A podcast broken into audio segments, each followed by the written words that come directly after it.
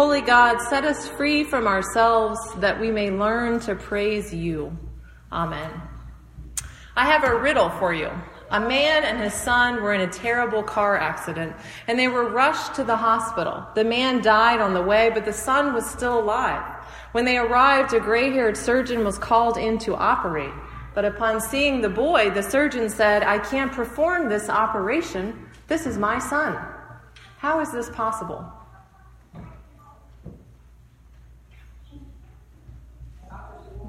Yes, the doctor's a woman. I have another one for you. A nurse assisted with the delivery of a child in the maternity unit, and after the child was born, the nurse claimed they had naming rights for the baby. How is this possible?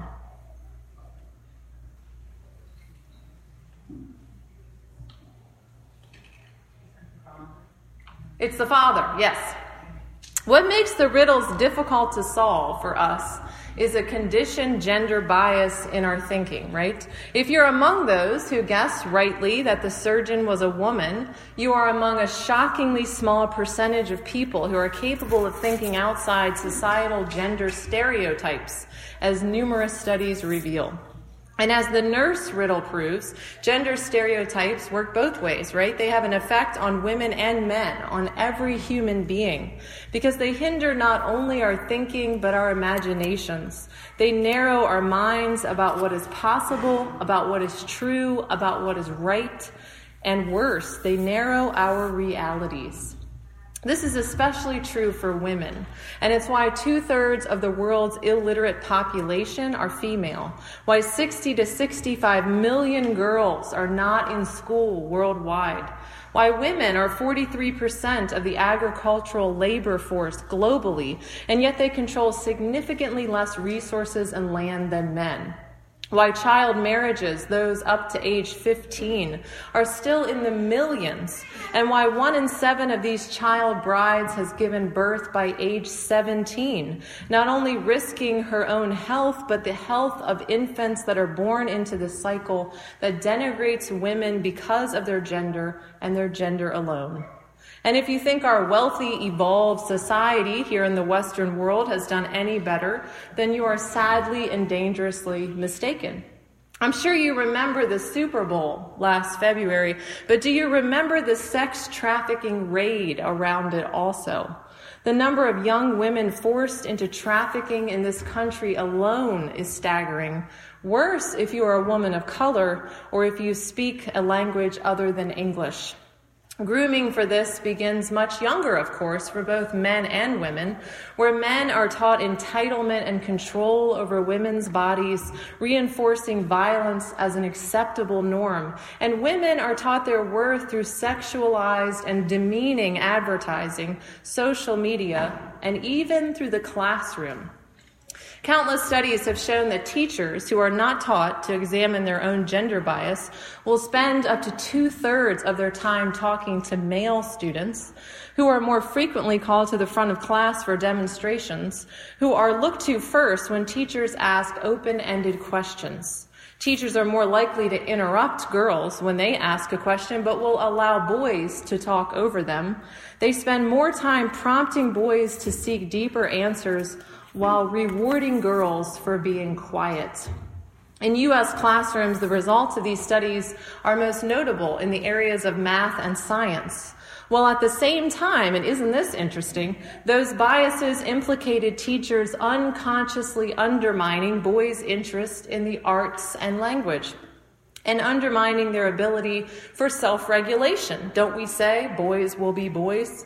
And reinforcing a gender bias for them that studying is for girls, all factors contributing to lower academic performance for boys. You add in the social constructs for masculinity that we perpetually reinforce on every level, and you raise generations of young men who do not know how to manage their emotions, self-regulate their anger, or work hard for a promotion because it's going to be given to them over their female coworker, no doubt. And you've raised generations of men who see women not as equals, not as skilled or knowledgeable, and not even as human beings. You see, it's not just women who are crippled by the gender bias of women. It is everyone. I'm going to end my tirade there because I could go on for hours. And friends, yes, it's partly because I am a female in a profession that still fights gender bias stereotypes daily, but it's also because I'm the mother of a young girl who is growing up in this environment, and because I was trained first to be a teacher and reflect on these things. And because I'm entrusted now with the responsibility of raising a holistic son in a socially, gender, class, and culturally biased society. And also because I read the Bible and take it seriously. What I mean is sometimes we think of the Bible as this distant, outdated, long ago, irrelevant piece of literature to our modern, post-industrialized, evolved ears. But the fact of the matter is nothing could be further from the truth. Just look at our gospel reading. Here's a bunch of men standing around, discussing and making decisions about a woman's health and well-being, decisions about her body. Well, shoot, that sounds like a screenshot straight out of twenty seventeen now, doesn't it? And listen to this. There is a woman here who is bent over, crippled by a spirit, for eighteen long years. For eighteen years, she's been coming to the synagogue. She's been walking around town. And it's like Jesus is the first person to ever see her. All those male religious leaders, those elite men who attended synagogue regularly, heck, even the other women never saw her. It's like they were taught not to see her. And then when they're forced to see her, because Jesus sees her, and Jesus won't let well enough alone, we've learned that at this point in Luke's gospel, when those other people are forced to see her, they're like, well, she's not as important as the cattle on the Sabbath that we have to give water to or they'll dehydrate, so, you know, we thought it could wait. She's not as important as the cattle. Come back another day. That's basically what they say. But let's not get ahead of ourselves, beating them up because they're Jews and they need Jesus to tell them what's right and what to believe and whom to vote for. Oh, wait, I'm getting caught up in the latest news cycle. That's not it, because that is not what Jesus is about. Jesus doesn't give anyone the right to tell another religion what they should be thinking or doing, and never has. So for the record, no one else should either. What's going on here is just an internal argument about how to interpret Scripture, how to keep the law, because they want to respect it. We do it all the time. The question here really is, do we give greater emphasis to Exodus, where the Sabbath is tied to creation and rest, or do we give priority to Deuteronomy, where it is tied to remembering that you were slaves in the land of Egypt, that you were liberated and freed, and the oppressed were granted those things? Jesus picks a side, which after last week's scripture about division and fire should not surprise you. He picks a side, and that is the side of the liberation of the oppressed. It is the side of freedom. Spoiler alert, that is always the side that Jesus picks. What does Jesus say to the woman who is bent over now? Does he say, "You are healed? Take up your mat and walk"? No, he says, "Be set free." And then, because the Bible's so relevant, it's like looking in the mirror, he names what everyone there missed, because they are victims of the same systems of gender bias. He says to the people who never saw her, to the people who saw her as less than an animal, to the people who saw her condition as unworthy of God's mercy on the Sabbath, he says, "This daughter of Abraham." Oh, I love it when these texts come together now, people. You recall a few weeks ago, we heard about God promising Abraham that his descendants would be more numerous than the stars, right? Abraham and Sarah, the parents of many nations, God's chosen people, and this lower than cattle woman, from bent from the weight of the world, from the weight of illness, from the weight of oppression, the weight of inequality and inhumanity and injustice, Jesus says, "You are a daughter of Abraham. Be set free." You know what happens that day that Jesus sets this one woman free? He sets them all free, because that's what happens when you empower women in communities. He sets free the leaders of the religious establishment who are bent over and don't even know it by a system that benefits only the elite and ignores the poor and the marginalized. Jesus sets free the institution itself that's all bent out of shape, too caught up in self-preservation, to care about who God cares about.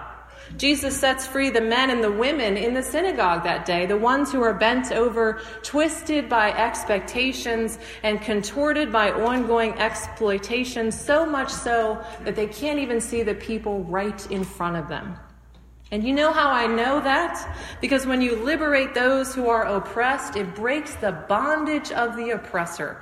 It breaks the cycle of victimization and exploitation. It removes the yoke that is among them, as Isaiah says in our first reading. And it releases all who are bent over by a system of oppression. It changes the power dynamic. It lifts up the lowly and brings down the mighty from their thrones. Boy, that sounds familiar. Wait, wasn't that a woman's song?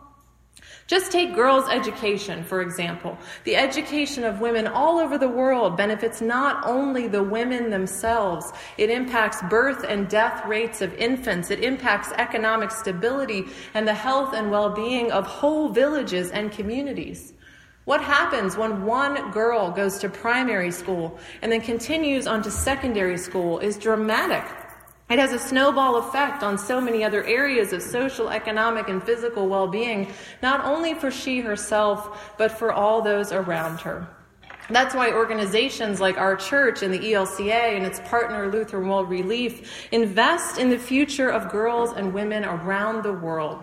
That is why we do things here at Grace, like collect items for school kits, because when those school kits arrive in Senegal and Pakistan, it will change the course of history for the girls. It will reduce her chances of child marriage. It will reduce her chance of being sold into a trafficking ring. It will increase her economic opportunities, and it will lift up her whole family, her whole village, all who are crippled by an unjust system, and help to shape a new world. You know, to some people, that sounds like the church is making some sort of political move, backing policies that support women and girls' health and education all around the world. But to others who have met the God of the Scriptures, who have met Jesus, it sounds like truly religious work.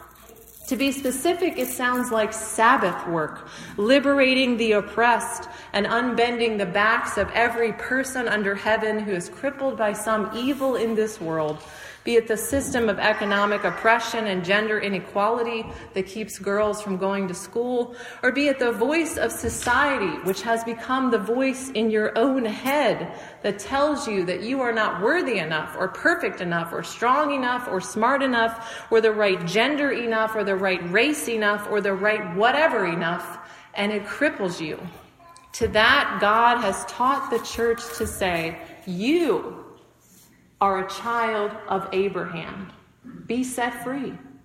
The church is called to this work chiefly through the cross of Christ, which, if it means anything, my friends, it means freedom for the oppressed. It means setting free those who are in bondage to sin and suffering. It means communally unbending the backs of all who are bent over. And here's the important part for us to hear, I think. We who are part of one of the wealthiest and most powerful nations the world has ever seen, the cross means God will unbend us for this freedom to come about. It means that God will have to straighten us up, to change our thinking and our imaginations, and truly to change reality, both for us and for those of our neighbor. Admittedly, that might be a painful process to be straightened up after all those years contorted and twisted and turned in on ourselves. But when that day dawns, my friends, may we remember this story and respond to our own straightening up, just like the woman did, and praise God for what it means for the world. Amen.